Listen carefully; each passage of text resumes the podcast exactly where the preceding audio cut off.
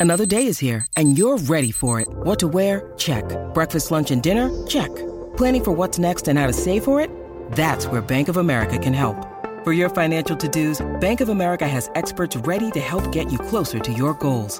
Get started at one of our local financial centers or 24-7 in our mobile banking app. Find a location near you at bankofamerica.com slash talk to us. What would you like the power to do?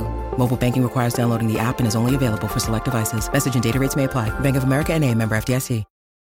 Your brain needs support, and new OLLY Brainy Chews are a delightful way to take care of your cognitive health. Made with scientifically backed ingredients like Thai ginger, L-theanine, and caffeine, Brainy Chews support healthy brain function and help you find your focus, stay chill, or get energized. Be kind to your mind and get these nootropic chews at olly.com. That's O-L-L-Y.com. These statements have not been evaluated by the Food and Drug Administration. This product is not intended to diagnose, treat, cure, or prevent any disease. This is Optimal Living Daily, episode 2964 The Want to versus Have to Ratio, Part 2, by Helene Massicotte of freetopursue.com. And I'm Justin Malik. Welcome back, or welcome for the first time if you're new here. This is where I read to you like a big ongoing audiobook from many different authors, but today being a continuation from yesterday. So I'd recommend listening to yesterday's episode first. But if you're all caught up, let's get right to part two and continue optimizing your life. The Want to versus Have to Ratio, Part 2, by Helene Massicotte of freetopursue.com. Number 4. Think getting things done earns them a good reputation and ultimately success and status. She's a machine. Needs something done. She'll get it done and it'll be perfect. She'll do what's needed to make it happen.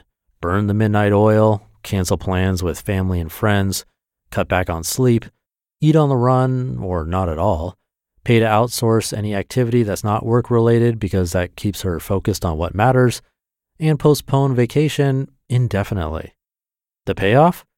Well, getting praised, getting ahead, feeling like the sh- The downside? Loss of friends, strained personal relationships, deteriorating health, overwork and burnout, and loss of self because her self is defined by her job and nothing else. That's the category I used to fit into. I could do it all. I was dependable, resourceful, accomplished, and broken in all aspects of life that didn't involve getting the next raise or promotion. My breakneck pace gave me tunnel vision. I took every other aspect of my life for granted until it started to implode and I had to start paying attention. Though I was able to repair some of the damage in some areas, I was left to pick up the pieces in others. The MBA indoctrination was successful in creating a super widget, and it only took a few years of business school to get me there. Now, years later, I'm still relearning what matters. Like a junkie, I'm likely to use again, which could lead me to reoffend. My drug? Status, and my growing dependence on it. And number five, believe a busy life is a happy life. Busyness is a kind of salve, and that fact is even more evident today. Being busy in the everyday, rushing here, rushing there, updating this or that, emails, social media, keeping up with the latest news, all of these low value activities keep us from stepping back and looking at the bigger picture. This individual says yes because he doesn't value his time, since all of it is spent in futile busyness or low value entertainment meant to keep up with our entertainment culture. If he doesn't value his time, why should anyone else?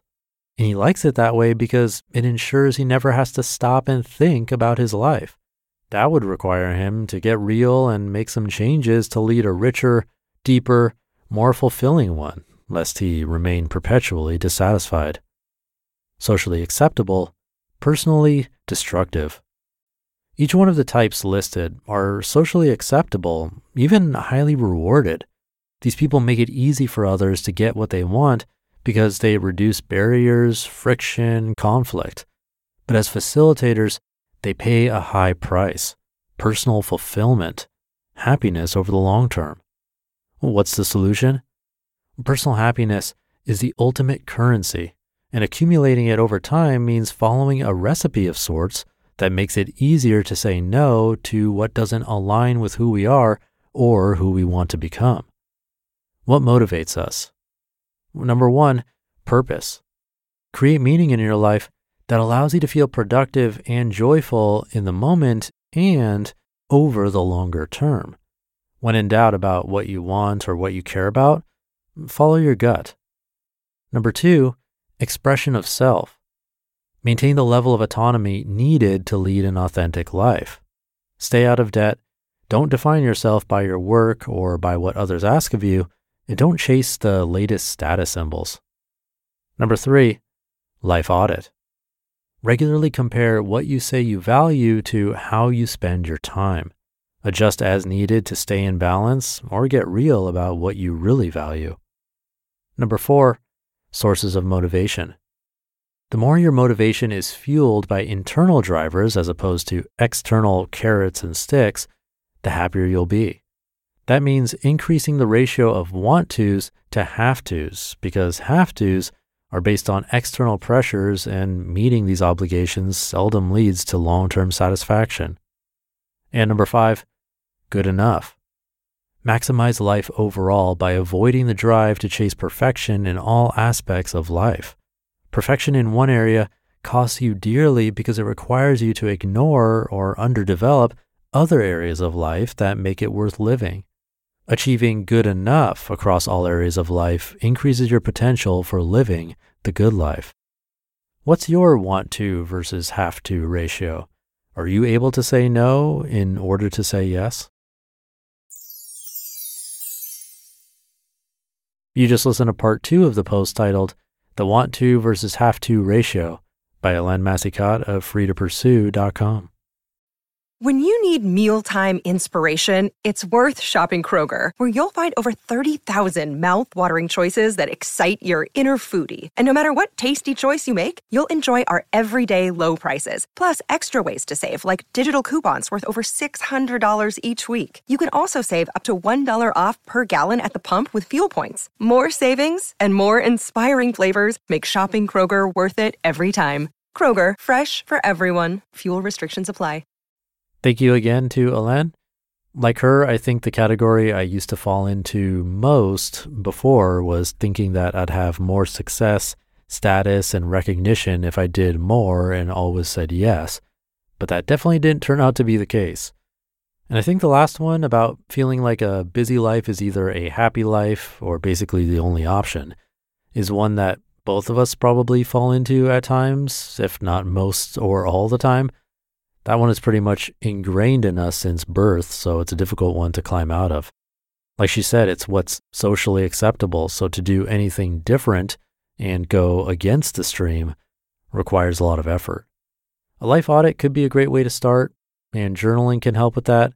But if that's not your cup of tea, then maybe you look at ways to express yourself as she suggested, or think about your own strengths and what kind of purpose you'd like to have.